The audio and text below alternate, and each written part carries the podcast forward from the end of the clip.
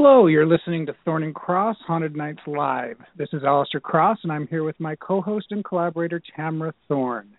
And if you're a fan of true ghost stories, stay tuned because we have somebody who knows all there is to know about things that go bump in the night. Stay tuned.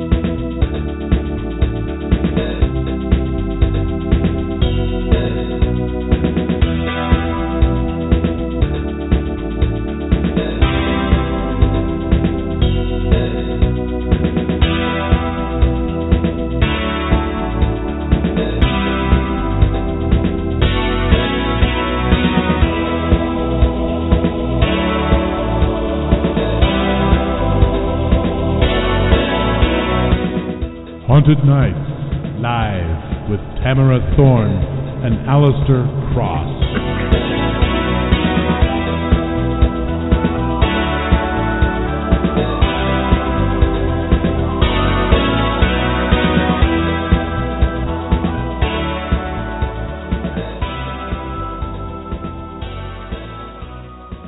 Good evening, everybody, and welcome to Thorne and Cross Haunted Nights Live.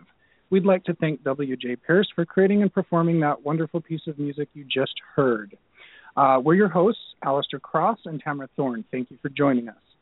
Tonight we're talking to Sylvia Shults, an author and paranormal expert who has appeared on Ghost Hunters and others. Now I'm going to turn the time over to my co host, Tamara, who's going to tell you a little bit more about tonight's guest. Oh, right. Oh, I'm doing the bio. Okay. Sylvia has been a paranormal investigator for a number of years. She began her career as a ghost hunter as a result of doing the research for her nonfiction book, Ghosts of the Illinois River. A few years ago, Shults was inspired to write a collection of people's supernatural experiences at the Peoria State Hospital in Bartonville, Illinois. This project quickly swelled into her book, Fractured Spirits Haunting at the Peoria State Hospital. The book and Shults's research was featured on a on the uh, Prescription of Fear episode of Ghost Hunters, which aired in January of 2013. Her latest release, which we'll be talking about tonight, is Demon Hunting: Terrifying True Tales of Demonic Attachment. A terrifying. Okay, Sylvia lives in Illinois with her husband. She works at the Fondulac District Library and also serves as publicity director for Dark Continents Publishing. In addition to nonfiction, she also writes romance and horror. She's the first to admit that there's a fine line between the two. All right. And before we introduce her, I'm going to tell you a little bit about Demon Hunting, her latest book. In the dark, how do we know who is being hunted? For more than 150 years, seekers of the unknown have been trying to communicate with the other side, seeking out the lost souls who have died and yet still inhabit the earth. But what if some of the spirits being sought were never really human at all? What if they were hunting? What if what they were hunting was also hunting them? Linda was a seasoned paranormal investigator, founder of a well respected ghost hunting group with a religious conviction that allowed her to hear the voices of the spirits that she was seeking to help. Unfortunately, Linda's prayers for the souls of the dead were answered, but not in the way that she could ever have imagined. Sylvia Shults, author of Fractured Spirits Hauntings at the Peoria State Hospital, presents the chilling true story of a woman who steps over the line into the darkest corners of the paranormal. Examining the history of diabolical folklore, possession, the spirit world, and fallen angels, she then reveals one woman's battle against demonic oppression, human frailty, and Linda's all encompassing trust in her God. It's a compelling volume for anyone with an interest in the paranormal and a must read about the dangers of the supernatural and about what just might be waiting for us out there in the darkness. Uh, we love this and we love this guest. And so, without further ado, we're going to hurry along and welcome Sylvia Shults. Hi, Thank Sylvia. you so much. hey there, guys. It is such a Oh, pleasure to be back on the show. We're so glad to have you. We had you We for are. Halloween special. That's that's going to be a tradition. We always need you at Halloween. Yes. You're the Thanks. ghost mistress with the most. Yeah, I, I said I, I repost. I shared your your post about me being on your show tonight. I shared it on a couple of pages, and I said, "Yeah, I'm going to get my dose of TNA tonight on on Haunted Nights Live." Gotcha, and baby. somebody somebody wrote down that it says Thorne and Cross Haunted Nights Live, and she she wrote um TNC.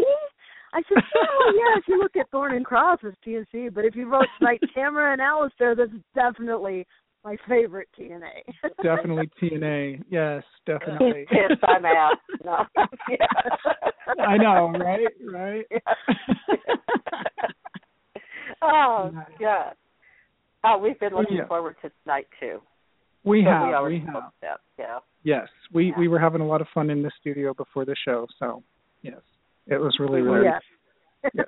But, yes. Just blow off some of the steam from the day, and Yes. yeah, let's let's let's talk demons. Let's let's, Let's talk talk about demons. demons. I'm ready. Let's talk about let's book. talk about Yeah. demon hunting. This is a fascinating a fascinating story. So You let's taught go us back a to lot. You have Thank exactly you. because it's uh it's quite handy for some of the stuff that we're actually working on right now Yeah. for us. So yeah, so thank oh, you for that. better. so See, let's that's go what back I try to, to, do with my books. Is, is I try to I try to teach people. I learn so much when I'm writing these books. So it's such a joy for me to be able to share what I learn with people who read the books. It's just a real treat for me. Right, right. Well, and it's uh, yes, and you did it. You've done a great job with it. It it really has. It's it's it's helping us. So yeah, let's talk a bit, little Yeah. bit about the beginning though. Um, let's go back to, you know, the the when was this whole concept for demon hunting conceived? Well, this actually came about because of a conversation I had with a fellow ghost hunter. Um, I I had never planned to write a book about hunting demons. It just wasn't something that was in my wheelhouse at all. I was raised religious, but I wasn't raised in the Catholic faith. So the Orthodox faith, we don't really pay that much attention to demons per se. So it's just not something that really entered my consciousness a whole lot. But a few years ago, um, I had met a ghost hunter, Linda Kay, who um, shared with me some stories for Fractured Spirits. So that's how she and I got to know each other. As she had been doing investigations at the Peoria State Hospital with her ghost hunting group, and she was kind enough to share some stories with me. And uh she we, we lost track of each other for about a year or so. We, our, our paths just never crossed in the in- investigation world or anything. I wasn't. I never worked with her group at all, and we just really kind of lost touch with each other. Uh, until several months after we moved into the new library building where I work. We we moved just a few blocks across town and into this gorgeous brand new library building. And um I looked up. I was working the desk one day, and I looked up, and there was Linda standing there. And she said, "Oh, hey, how you doing?" and everything. We we greeted each other, and she kind of looked, you know, and she said, "Is there is there somewhere we can talk that's a little more private than this? I mean, this is the circulation desk. It's out in front of God and everybody." So mm-hmm. I'm like, oh, okay, yeah, no, no worries. And I told somebody I was leaving the desk, and we we went to the book sale area, which is very close, but it's kind of. And it was there that Linda told me about an experience that she had had, Uh-huh. in which that she she said that she had been attacked by three demonic entities. And she told me this story, which I relate in Hunting Demons. And uh, she she said, you know, I've gone through this experience, and she said, I'm not, I'm nobody special. She said, I am one child of God. If this has happened to me, it's happened to other people, and I want you to write a book about my experiences so we can share this story with people so that we can tell people they're not alone. And I'm telling you guys straight up, and I've told Linda this too. At first, I did not want to do it. Yeah. I could tell she was sincere. I could tell that she believed that she had had these experiences. But I'm like, demons? No. Yeah. Yeah. I don't don't think I. Yeah. want to tangle with Yeah. this. But I the the more I talked to her, the more sincere she appeared to me and the more I realized that this was a story that really needed to be told. And um at my publisher's request it had to be at least 55,000 words long. So I had to add to the story because her her story in itself as fascinating as it was wasn't really long enough for an entire book. So the first part of hunting demons is a look back at demons through history demons in science and in music uh, kind of a look at the differences in attitudes towards demons in Western and Eastern culture. That's where I really learned a lot, and that's that's the joy that I have of sharing this research with. So oh, we love it. Hunting demons is really, thank you. It's it's really a two part book. I mean, you, you kind of get two books for the price of one when you when yeah. you get this book. Um, so yeah, part of it is a look at demons through history and in different cultures, and then the second half of this book is Linda's personal story, which is very moving and very exciting and kind of terrifying in part. So I was very moved that she entrusted me with this story. I'm I'm very honored that she chose me to tell the story to. So you Excellent. ended up believing this completely. I, mean, I, I ended up believing it, yeah. Um Yeah. with all the research that I did and all the research on exorcisms that I did and all the research on discernment that I did. I talked to a lot of people and I did a lot of research and I talked to exorcists and oh. I talked to priests and they all the the common thread running through all of this was the fact that you need discernment. You need to be able to listen to this person and listen to this person's story and say, all right, are they just hearing voices? Are they in need of psychiatric help? Or is this something actually spiritual that they are dealing with? And sometimes it is. Did you ever come to a conclusion, or did you get any uh, advice from you know the priest or the exorcist as to why it, uh, these entities would single out a particular person? I mean, we see like horror movies and they play with the Ouija board or something, but we're we're we're also doing a lot of research in the same uh, field area, and uh, we're finding that, that that there's that that's not really generally how it goes. Do you have any insights into that? Right. Um, well, demons, I think, are are the least known. I mean, we we talk about demons a lot, but they're kind of they're kind of the least known of the supernatural entities that that we as investigators deal with. We don't see demons Uh-huh. on a regular basis, so they're kind of still mysterious. And the whole idea of demonic possession in the religious sense is still such a a, a charged subject that people are reluctant to talk about it for very long or in very detail very much detail unless they're really really invested in discovering the answers to these questions that you're asking. Um, what i found out now we'll talk about this later in in the show and this is really neat. Um, in western culture we figure that oh well you have to be playing with a demon. We we have to play be playing with a ouija board to invite the demon Right. into our lives. We have to I mean, it's something that we do that we're at fault that we invite the demonic into our lives.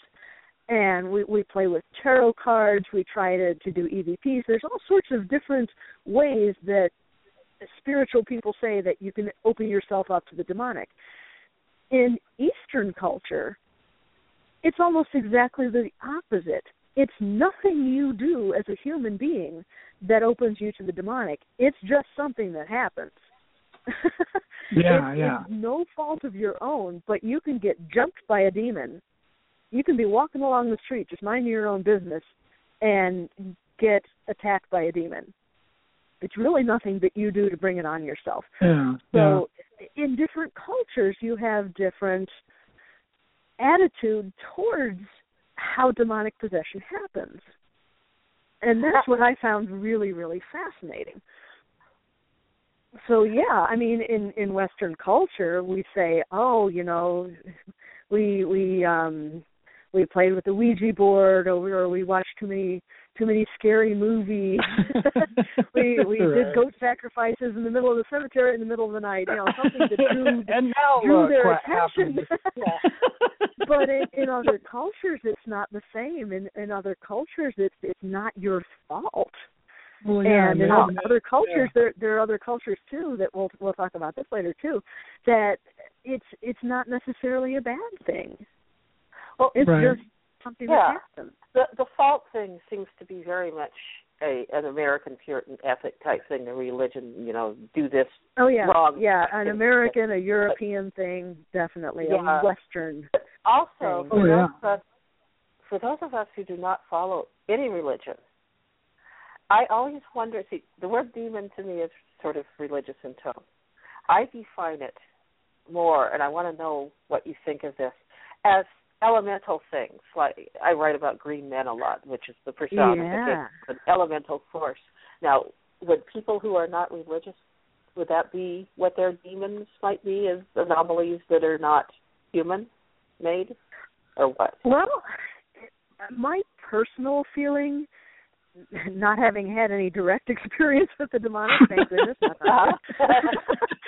is is that it's. I think it's very possible if somebody doesn't come from a religious background and they have a demonic experience, that could very well be an elemental because that's what they're used to. They're not going to approach this issue that they're having. They're not going to approach these problems that they're having from a spiritual point of view necessarily because that's not their background. That's not where their head's at. But if they Yeah, it start having be- trouble, yeah, if, if, if they start having trouble, what, what's that? it could be spiritual without being religious but Yeah, that's That's that's a very good way to put it. Yeah, and and they may not have a religious background in which to interpret this, but they could be interpreting it as an elemental or as a spiritual problem without without being religious. Yeah. Yeah, I, I've always thought that some woman told me a story years ago, and she she had me because it sounded very realistic, and then all of a sudden the devil's red face and horns appeared in her bedroom, and I went, uh uh But then I started yeah. thinking about it, and because that's her belief, that's very well what she might see. Whereas I Uh-huh. would probably see wavy energy lines. I don't know. No. There you go. Uh, you know, Wavy or energy green men lines. hot cavorting. I don't know. I don't Yeah. believe it. Um, so I think maybe these things are seen the way according to your belief too, and maybe that's why it changes multiculturally. Absolutely. Yeah. So how how do you Eastern? How, what is the difference between Eastern and Western, basically? This is some fun stuff.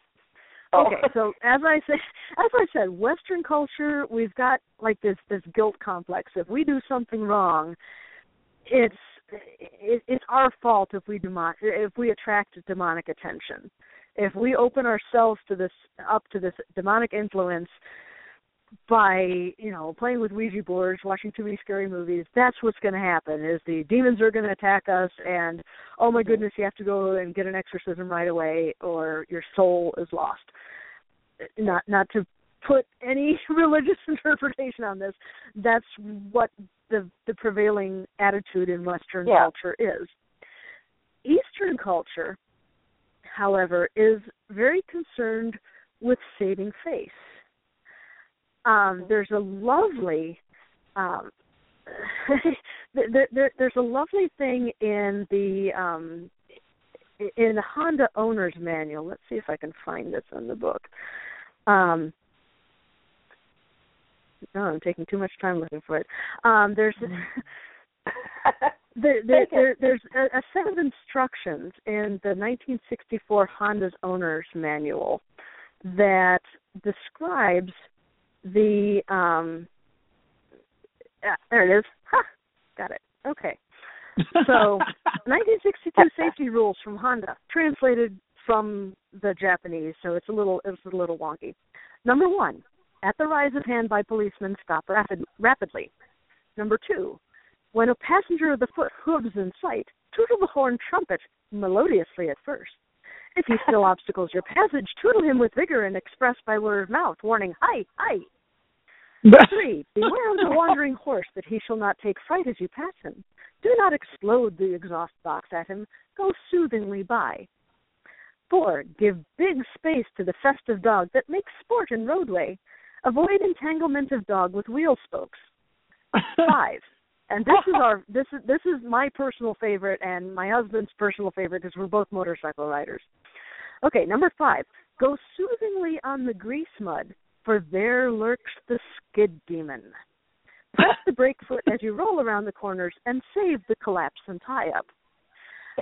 And in addition to just being absolutely gorgeous, um, this really says something about the Eastern attitude. It's all about saving face. If I wipe out on the mud, it's not my fault because there was a skid demon lurking there, and I did not pay attention enough oh. to be able to avoid the skid right, demon. Right, right. I'm adopting a skid demon right so, now.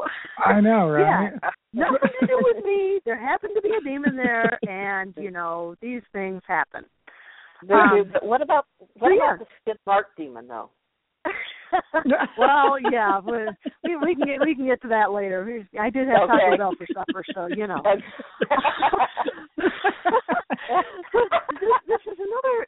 It's another interesting thing about the Eastern mindset that uh-huh. demons are not necessarily a bad thing.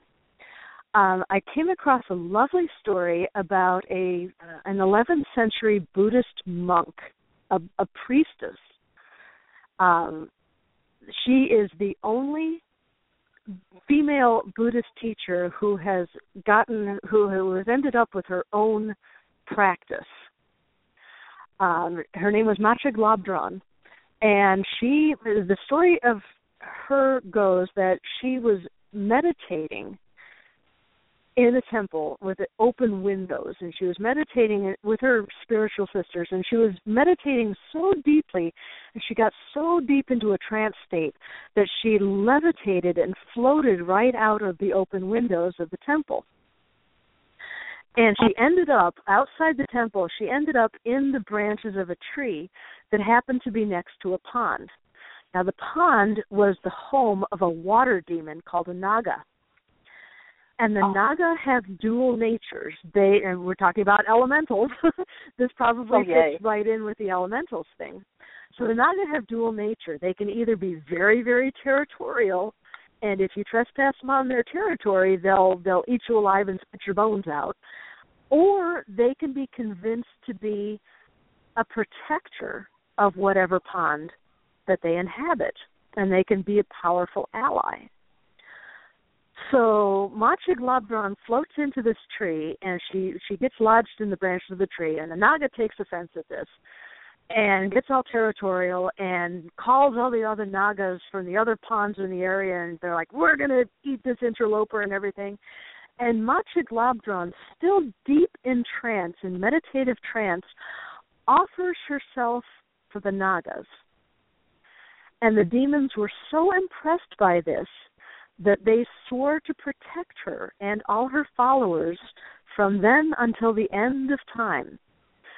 So Machig Labdrön's practice started in the 11th century basically says this that if you are fighting with personal demons, alcoholism, stress, anxiety, uh, not getting along with relatives, things like that. If you have personal demons that you're struggling with, sit down think about it, meditate if that's your thing, and get in contact with these demons and offer yourself as food. You say, What do you need from me in order for you to ah. stop annoying me?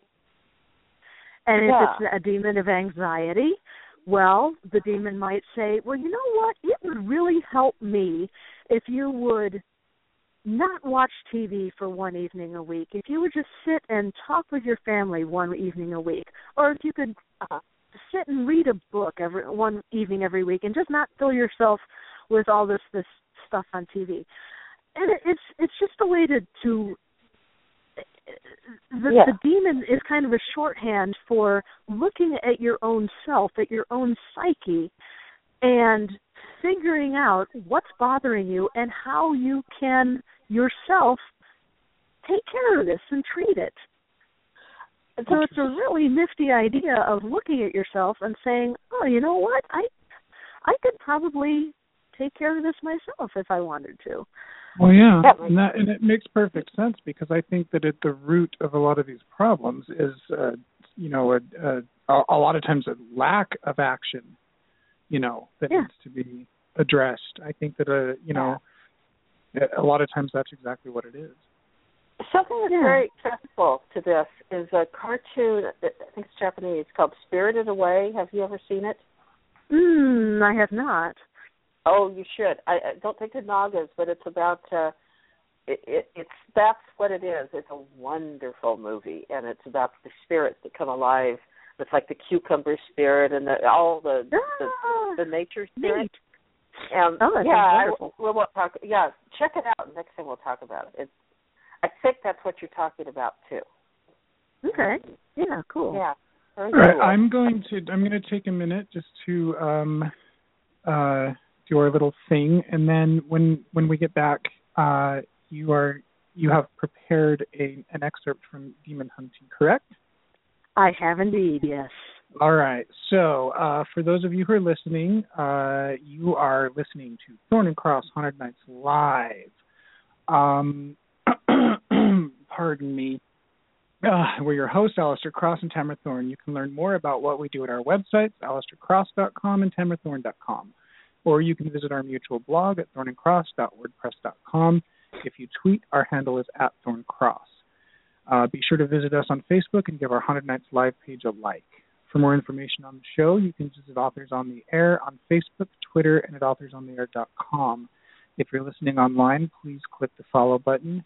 This is a broadcast of the Authors on the Air Global Radio Network, LLC, and we are here with paranormal expert and author of Demon Hunting, Sylvia Shults, who is going to read us an excerpt from her latest book, which is Demon Hunting.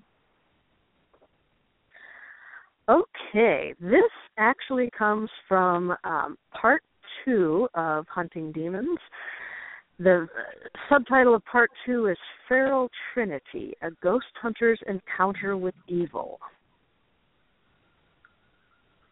Summer in central Illinois is hot, sticky, muggy. Combination of summer heat and high humidity can be miserable. Luckily for people in this area, the Illinois River runs right through the middle of Peoria. The river is a vital part of the community and the surrounding towns. Pekin's Court Street actually dead ends into the river, turning into a parking lot that slopes gently into the water, the perfect place to launch a John boat. And for those folks who don't own a boat, the river itself is their playground. Linda Kay was 14 years old on that summer day years past. A coltish teenager, she weighed just 103 pounds and practically lived in her bikini that summer. One particularly beastly day, she and her friends decided to cool off with a dip in the river. Linda's mother had gone to Tennessee to see her own mother. She had given strict instructions to the teen. Linda was forbidden to go to the river with her friends while her mom was out of town. But the teen had a rebellious streak. Nothing, not words of wisdom from her well meaning mother, not even the threat of being grounded, was going to keep her from splashing and playing in the cool water of the Illinois River that hot summer day. Linda was in her bedroom undressing when she heard the voice. Put on your black one piece. Linda frowned and reached for her bikini.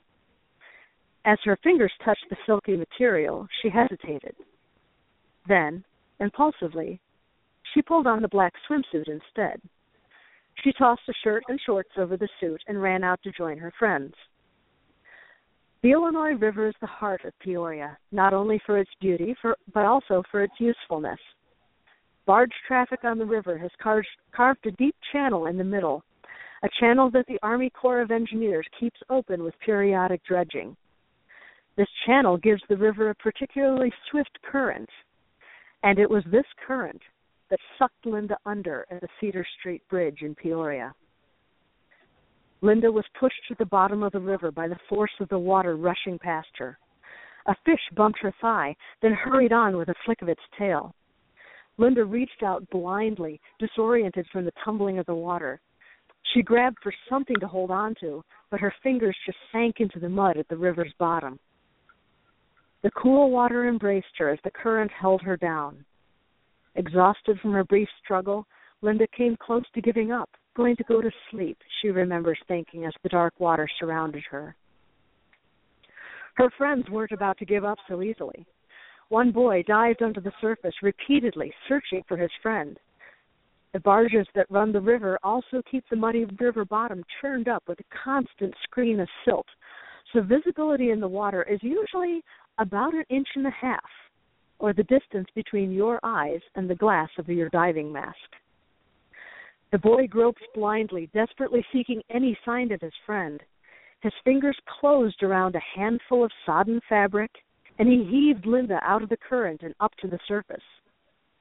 Clutched in his hand was a fistful of the one piece bathing suit. He had grabbed the wide back of the suit and hauled Linda to safety. The voice that saved Linda's life that hot summer day was not an isolated occurrence. She grew up in a family that took the world of spirits as a regular part of daily life. Her mother and grandfather both saw ghosts, and both women paid attention to the clock on the wall that would inexplicably play music in advance of warning of the strange. It was just a regular old wall clock, not a cuckoo clock or anything like that, Linda says. There was nothing special about it, but it would play music before any ghostly visitation. That wasn't the only timepiece that seemed to have otherworldly talents. We had this cheap little alarm clock, something we got ages ago at Walmart or some other store, plugged into the wall. Two weeks before my husband's mother died, it started flashing 358, 358, 358. And that was the exact time she died. When his dad died again, two weeks before his dad passed, it starting started flashing again. 517, 517, 517. When our youngest grandson was born, that cheap little clock started flashing again. 210, 210, 210 for about a month. We went to the hospital for the birth, and I happened to look up at a clock on the wall there. The time read two o'clock. I looked at Jerry and said, Oh, Jerry, you don't think. So when the proud daddy came out to see us at about 2:15, Jerry's first question was, "When was Truman born?" And Bobby said, "He was born at 2:10." Jerry went home and threw that clock away.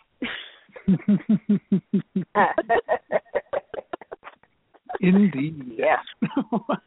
yeah. yeah, I wouldn't want to much for him. wow. So what a we, story. one thing I wanted to ask you about this is uh, uh, that was from the book Demon Hunting by Sylvia Shults, which is a fascinating read. Absolutely loved it. Um, one thing uh, I, I, wanted to ask you about before we get too far away from uh, religion and demons is mm-hmm. in your research, did you find that all religions have demons in them?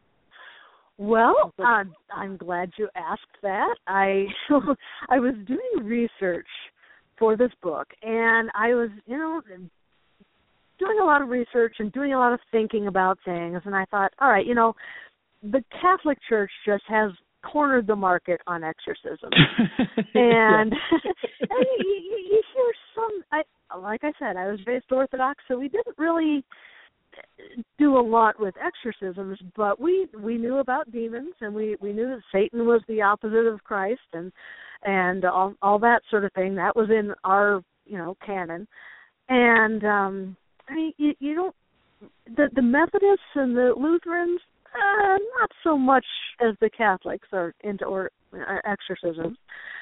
And I thought to myself, this is one of these things when you're thinking about and you're trying to fall asleep. I thought to myself, you know, you never hear about an Amish exorcism. oh. you don't. and so I, the next time I sat down at my computer, just you know, on a whim, I typed in. I went to Google, and I typed in Amish demons, and boy, was I surprised at what I found. they, they Apparently, have those beautiful. Oh, they have those beautiful uh, demon. The distal think birds, yeah, Okay, yeah. They they have oh. the hex signs and everything. Yeah. heck, oh wow. Right, Yeah. yeah. So what I had I had no idea about this and it was just fascinating to me to find this out. The de- the, the Amish are very invested in demons and the demonic. Wow. I had no idea. Um, they have a lot of stories about demons. Um, the, so, in my research, and some people might not call this research, but you know, it's my book, so so happy to. I can do what I want. Um, I came across this um, TV channel called Destination America, which is it's kind of this this uh wife beater t shirt wearing poor cousin of the Discovery Channel. so they've got this show called Amish Haunting. And about half of the stories in this show are about demons. It's amazing. Wow. The first the first ever episode of this show talked about this this young Amish girl who had an English neighbor, a, a you know, the, the Amish call everybody else who's not Amish English. Yeah. So she had this this this neighbor who was very fond of this young Amish girl, youngest daughter in the family, and I think there were four kids in the family. But this this neighbor who was not Amish just doted on this little Amish girl, and she decided to give. Uh, there was a birthday coming up, so she decided to give this little kid a doll for her birthday. And the thing about Amish dolls, the Amish have dolls, but they're made they're cloth dolls and they don't have any faces. That goes against the well, yeah, I know, creepy, right? Yeah. But it goes against the religious injunction not to create a graven image. So Oh. all these all these handmade Amish dolls, they just don't have any faces. It's just a, a blank circle for the face. So she gives her this really elaborate doll, and the, the girl was just enchanted with it. This little girl Sarah is just enchanted with this doll, and she opens it at the neighbor's house, and she's like, "Oh wow, this is wonderful, this is great." And her mother was there with her, and her mother takes one look at this doll, and she's like, "Ah, no, no, no, this is this is not something that's coming into our house." So Sarah grabs the doll and runs back next door into her own house. And before her father can stop her, she has run into this hou- uh, into their house with this doll. And her father just loses his mind. He's like, "Oh my gosh, you've invited Satan into our house because you brought this doll in." And he grabs the doll from Sarah and he tosses it in, tosses it into the fireplace and burns it up. And it, Ah. this is this is the only thing worse than a doll is a doll that's on fire. Just weirds me out like you wouldn't believe. but even though this doll had been burnt to a crisp, the damage was done. Satan had been invited into their house, and you know there there was no going back from that. So they had the Uh-huh. birthday party the next day, and before Sarah could blow out the candles, something else blew the candles out for her. Whoa. Yikes. Very cool. I love Yeah. that story. And over the next few weeks, um, her her brother Jeremiah especially noticed this. He he noticed that Sarah just was withdrawing into herself, becoming very quiet and uncommunicative, and just glaring at her family with with what he thought was hatred. And things really kind of came to a head when the bishop of their community came to visit the house the the family at home in the evening and he said well sarah's teacher told me something rather disturbing. Sarah and her little classmates were writing in their copybooks and they were you know had stuff on the board that they had to copy to practice their penmanship. And instead of the sentence on the board little sarah was writing burn in hell burn in hell burn in hell in her mm. notebook. So Sarah was removed from the house and taken to a Bible camp to sort of reboot her faith or you know whatever it is the Amish do to to reinstill the faith in in their kids and their their community. So while Sarah was gone, this demonic attack continued. Uh, the father, uh, Mr. Lapp, came home one day and found, you know, entered the house. There was nobody around, but there was blood all over the house, just splattered all over the house. And Right. He's like, "Oh my God, what happened?" So he finally finds his family. They're all safe. They're huddled together, and they're like, Jeremiah, the son, is there's something really, really, really wrong with him. So Mr. Lapp goes out to the barn, and he sees Jeremiah there, and Jeremiah has slaughtered one of the family's pigs, and it was pig blood that was splattered all over the house. Oh. And Jeremiah had cut the pig's face off and was wearing it like a mask. That's not. Oh my God. Right, Yeah. there's something seriously wrong here. So Mr. Lapp went and got the bishop, and the bishop came over and started doing an Amish exorcism, which seems to consist mostly of yelling at the demon to leave. And apparently it worked. the the demon was convinced to leave and went away and didn't bother the family again. But I mean this it goes to show, I mean, there are all these stories in Amish lore that involve demons. And Right. we can look at this and we can say, "Oh, ha ha! Look at look at these backwards people. There's, they they figure that that anything is demonic." But what it really is is that the Amish and the Mennonite faith is is really rather rigid, and any deviation from that is seen as inviting to demons, like we were talking about earlier. Right. And I feel really bad because this is a culture that is very into um things like, you know, the hex signs. They've Mhm. they've got the the hex signs on the barn and they do a lot with Yeah. w- with um herbal medicine and things like that. Yeah. And it's all it's all considered to be demonic in their religion. Their culture calls the their, their their culture calls to them to do this herbal medicine and to paint these hex signs on their barn, but their religion says no. That's demonic. Oh. And it really creates kind of a, a, a disconnect there. Yeah. Um, about 50% of the population in Lancaster and Chester counties are Pennsylvania Dutch. And 10% of those folks are Old Order Amish, Amish and Conservative Mennonites.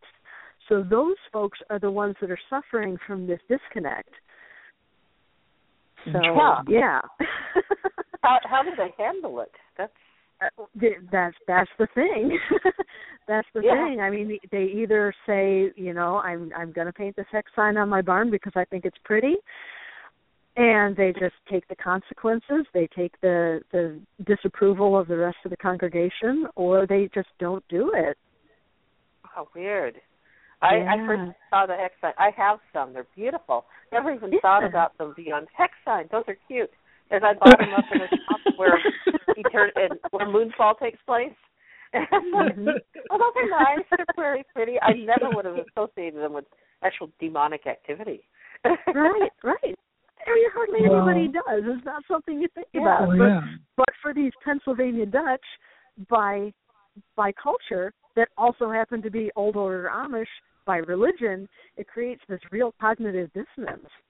Wow. So, And I got to yeah. ask you, uh, the um medicine, even herbal medicine, is actually demonic.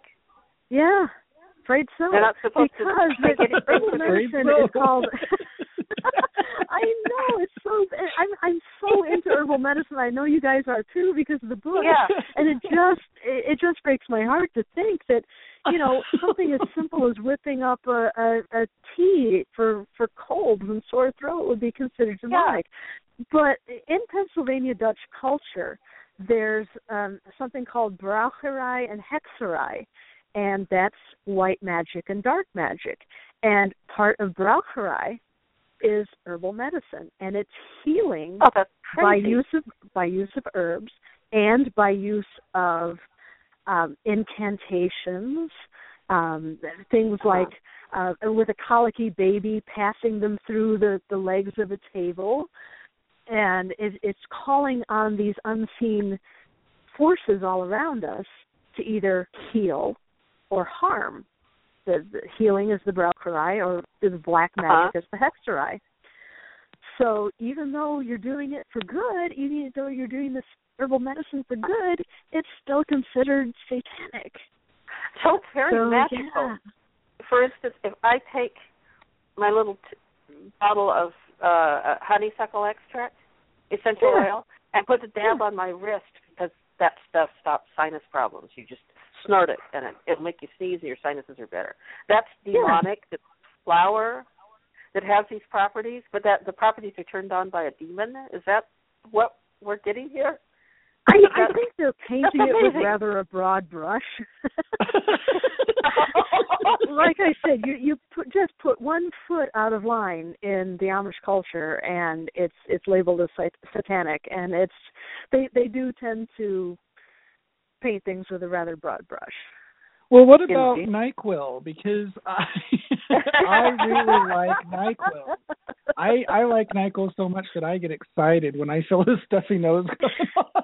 Yeah, and he's talking oh, love about the alcohol. Yeah, he just likes Nyquil, non-alcoholic. yes, yes, the gel caps, of course. Yeah. Yeah.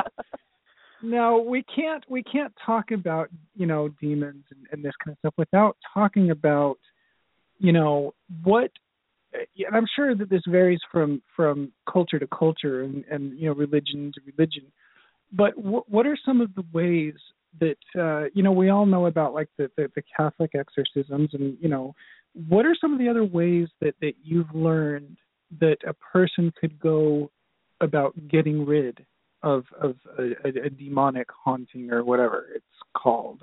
Oh boy, this is great. Okay, so so we were talking earlier about about Western versus Eastern. Mm-hmm. This is neat.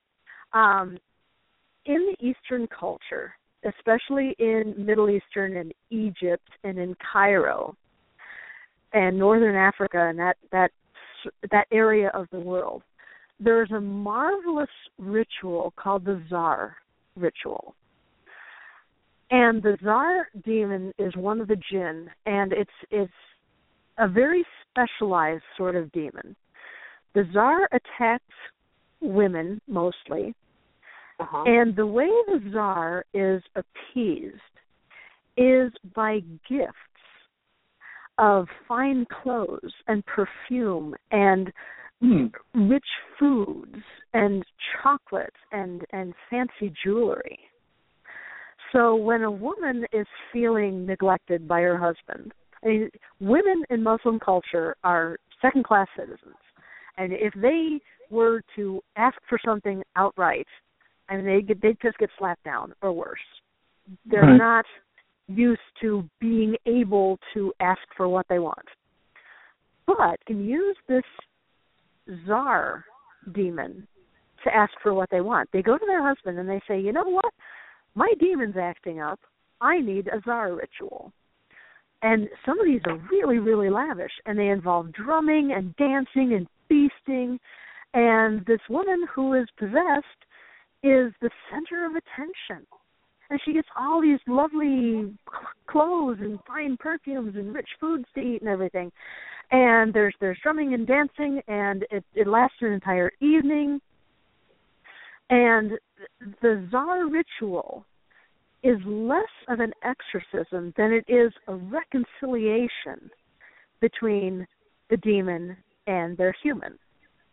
Mm-hmm. They're not trying to exorcise the demon. They're just trying to calm the demon down enough so that the human can live in harmony with this possessing demon. Interesting. It's really Well, fascinating. yeah, and in the case of these Cairene women, it's a way for them to have some carefully directed measure of very specific power. Right, right. Wow. Yeah. Fascinating. So while we're talking about the, you know, um uh, you know, exercising demons or or, or whatever, let's Mhm. talk about the Saint Benedict medal. Ah. yes. Okay. So why why don't we start with Linda's story?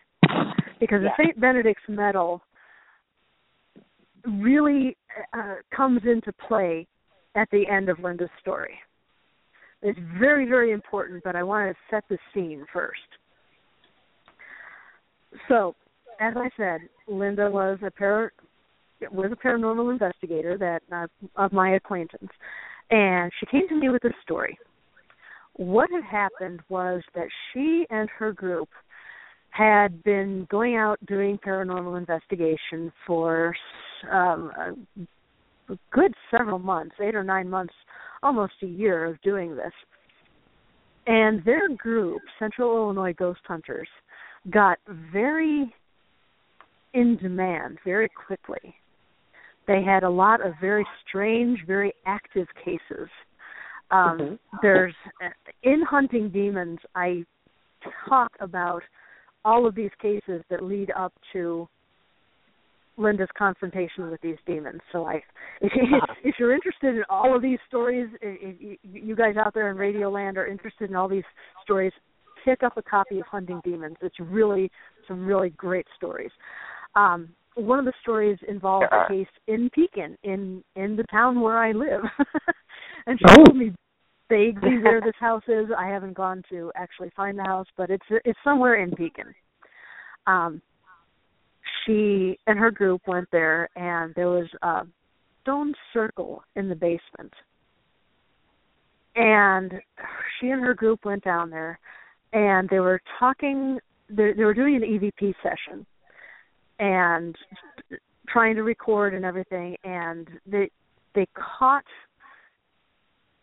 some very strange EVPs, some very strange voices on here um, they were doing this this thing that investigators like to do, where you have a, a flashlight, and you unscrew the flashlight most of the way, just to where just the barest touch will turn the flashlight on, and that's a way to ask questions of the spirits and get answers right then.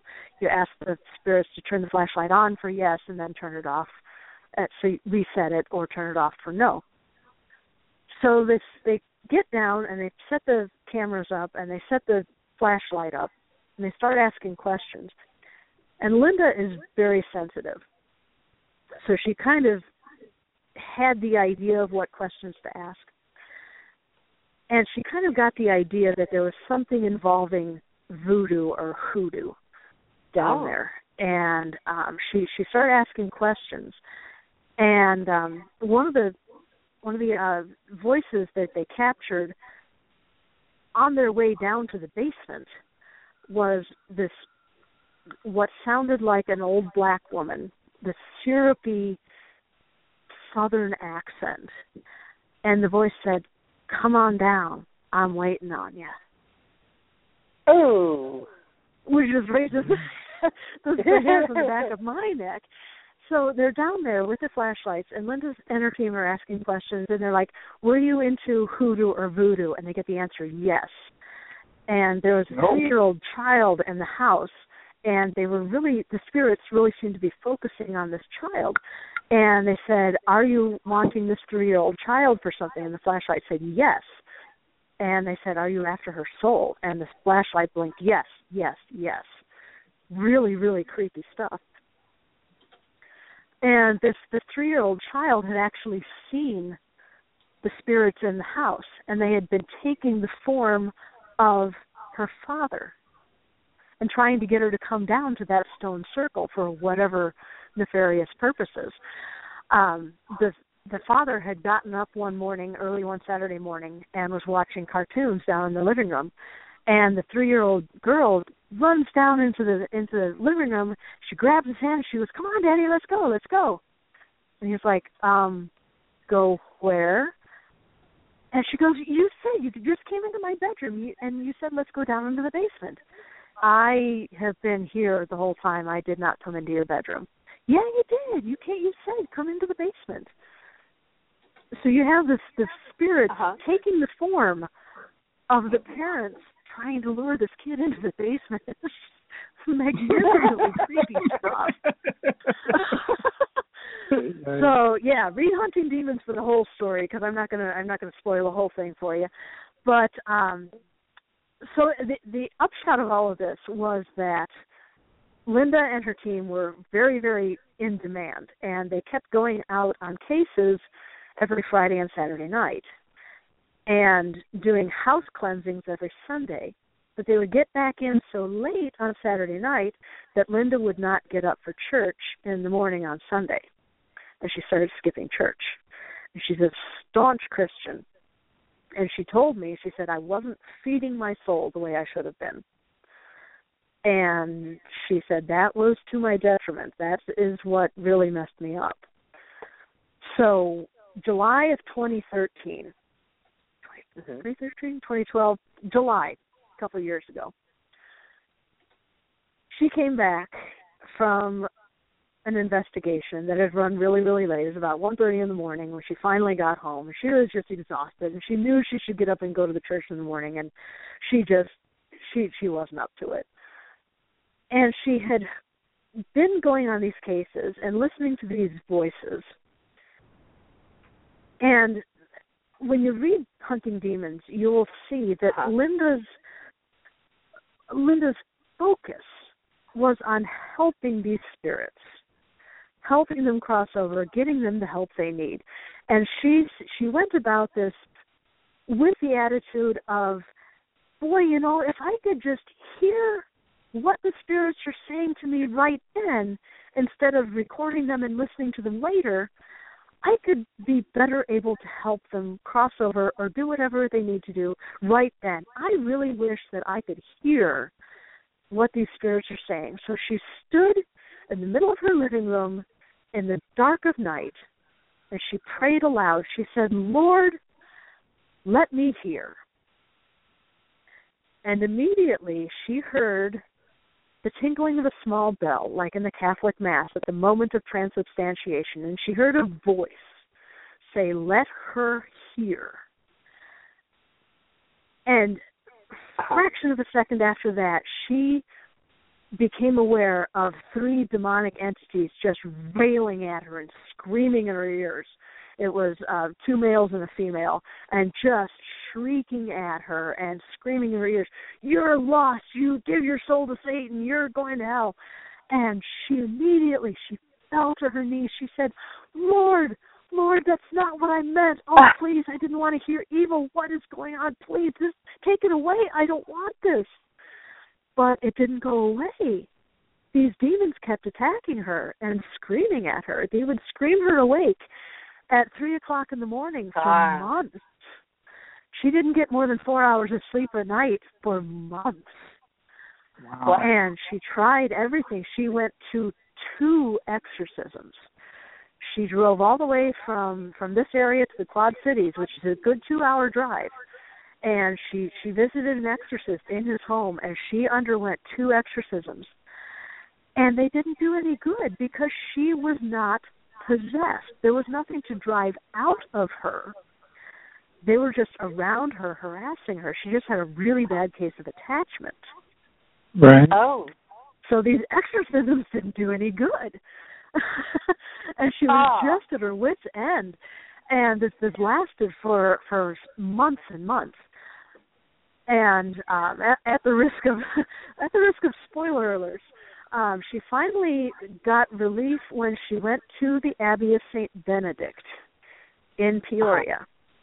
And during the the research that I did, it it it ends up that this is a perfectly logical place for her to go to visit the monks at the Abbey of Saint Benedict because the medal of Saint Benedict is very unique in the in that the fact that it is the only Christian medal that has an exorcism prayer carved right into it. Uh-huh. Saint Benedict oh, wow. was yeah, Saint Saint Benedict was was very he, he was known for being able to cast out demons. Uh, he he lived in the 400s. Uh, the the most famous Saint Benedict medal is was designed in 1880 to celebrate the 1400th anniversary of the saint's birth. So mm-hmm. the medal of Saint Benedict has a cross on it. And the initial letters are worked into this cross, and it's Crux sacra sit mihi lux, nunquam draco sit mihi dux. May the holy cross be my light. May the dragon never be my guide. And around that cross on the edge of the medal, there is the, the there's the first letters of the words to another Latin prayer, which is um,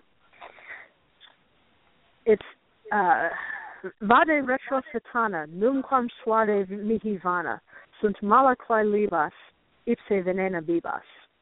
Begone, Satan, never tempt me with your vanities. What you offer me is evil. Drink the poison yourself. Oh, I heard Oh, Satana. Really? It's this I heard really Satana and I was like, sassy little prayer. I know, right? So and it, yeah, and it's it's it's worked right into the medal. So carrying the Saint Benedict's medal is a really powerful protection against the demonic. So that's how she finally got released is is you know interacting with these monks of Saint Benedict, and that's a fascinating story in itself. So everybody out there, read Hunting Demons. It's a cool book. Yes. yes, yes, really we is. we We we love it. highly recommend it. We do, and uh yeah, we both we both totally loved it. Um, We did. uh, we're about out of time, so in closing, Oh, we Uh, really? why don't Holy why cow. we? I know we always with whenever we have you on, it goes so fast because there's so many It things does. that we could spend so much time talking about. We've been talking for like 20 minutes. I know, yeah, I I know. know, Feels like it. crazy, right? But uh, so so yes, Demon Hunting, your your latest book. It's a fantastic read. We highly recommend it. It's educational and very entertaining. It's actually fascinating. Entertaining doesn't quite uh, cover it.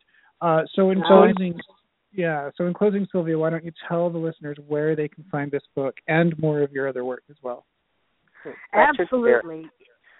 You can find Hunting Demons on Amazon. The the full title, if you need it, is Hunting Demons: A True Story of the Dark Side of the Supernatural.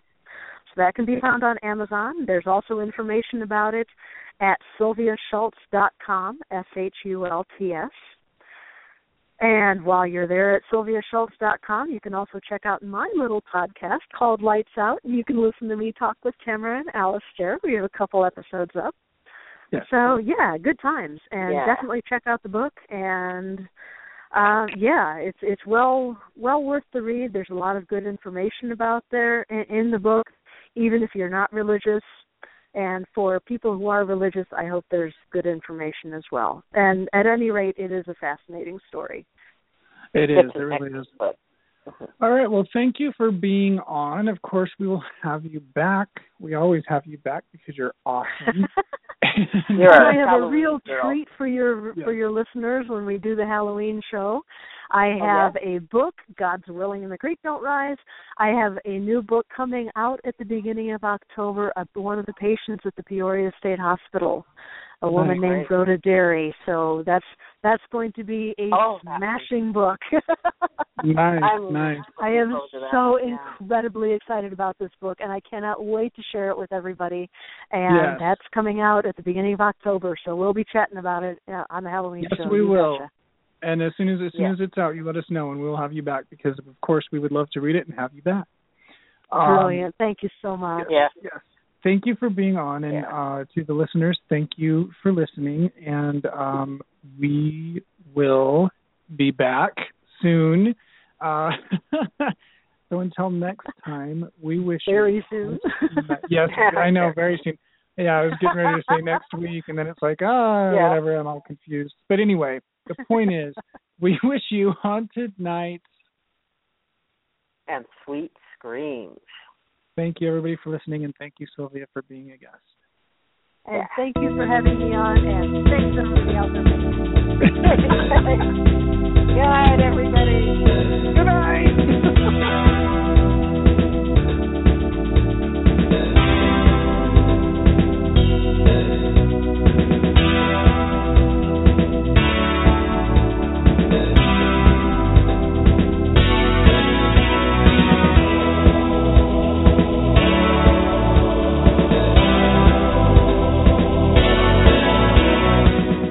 Haunted Nights, live with Tamara Thorne and Alistair Cross.